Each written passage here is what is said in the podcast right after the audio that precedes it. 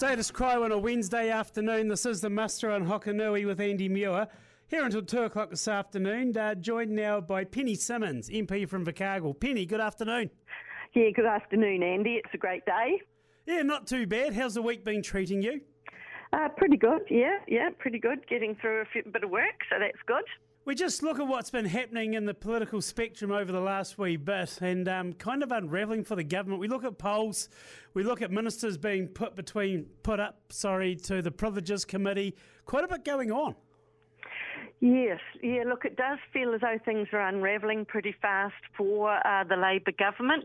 Um, look, the polls, we're interested in them obviously, and it's nice to see them trending the way we want to see them, but uh, we keep saying the same thing. The ultimate poll is the one on the 14th of October, and that's the one that we are working towards. But yeah, I mean, we've put a lot of policy out over the last while. I think we've put 27 different policies out.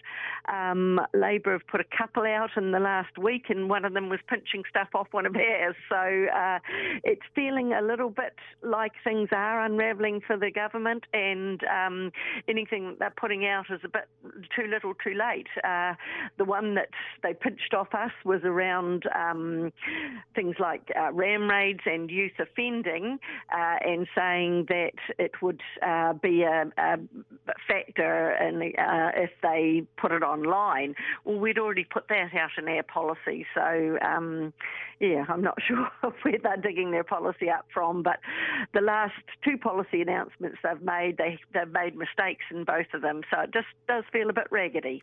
Is it the biggest form of flattery when your policy is being copied? Well, I think it is, and in some ways that's good for the country because it means the two major parties are thinking in the same way. Uh, but what frustrates us for particularly this um, policy around youth offending is that the Prime Minister was the Minister of Police for a, a, a period during this last term.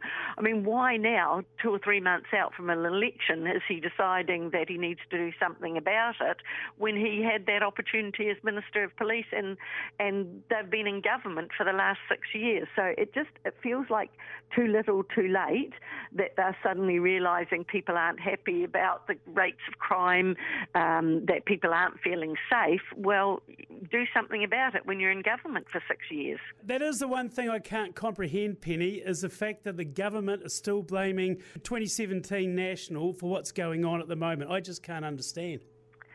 Well, look, they have been a government of announcements and not much action, and we've seen that all the way through. That um, you know they're very good at having these big announcements, and they even make announcements about making announcements, yeah. but they don't actually get the rubber on the road.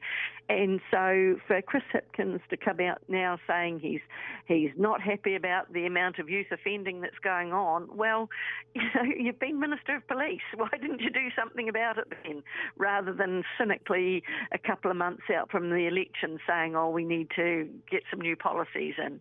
What were they saying? Like six or eight ram raids overnight, Sunday evening, or sorry, yeah, and Sunday evening around Christchurch Lane. I mean, Invercargill's not immune to this kind of thing either. It's just got to stop.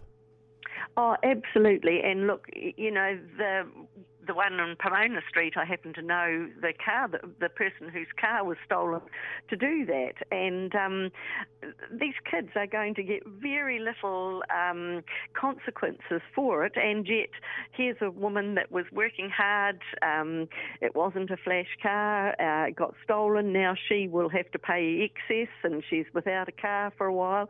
You know, they, they just, the consequences are all on the victim rather than the offenders the ram raid thing for me, it's almost a case of copycat, isn't it? It's just, but it's just countrywide. It's just not limited to one area. Well, it, I guess the thing is that uh, offenders get emboldened by the fact that there is very little consequence to it. So, um, what is there to stop you if you're not uh, seeing any significant consequences? And yes, they do sort of embolden each other, and the fact that they were putting things up online on the internet about it, that's why we put that into our policy that that needed to be an aggravating factor, um, and and we've really got to see sentences and um, things that reflect just how antisocial this behaviour is, rather than than a you know slap with a wet bus ticket. Yeah, fair to say you're not very active on TikTok, Penny. Can I can I assume that? Uh, you can assume that, Andy. yes, that would be a good assumption. Well, that makes two of us. There's too much blooming social media as it is these days, but um, that's just the way the cookie crumbles, I suppose, of technology.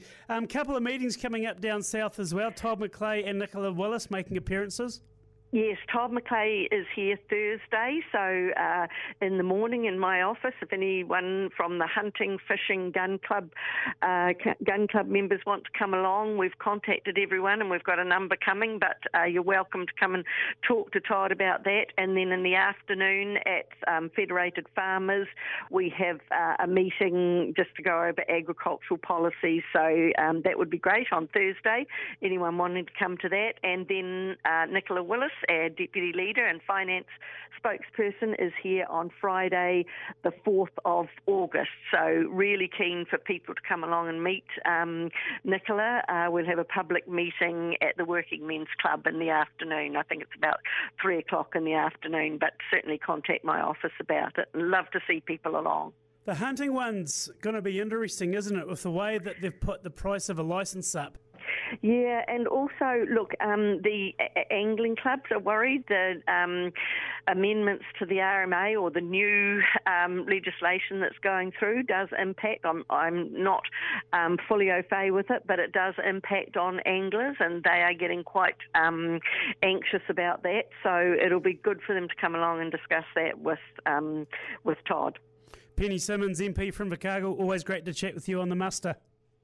Thanks very much. Bye. Penny Simmonds, she is MP from Invercargill and on the muster uh, every couple of weeks, as is our next correspondent. His name's James Edgar. He's farming up at Moa Flat. This is the muster Wednesday afternoon.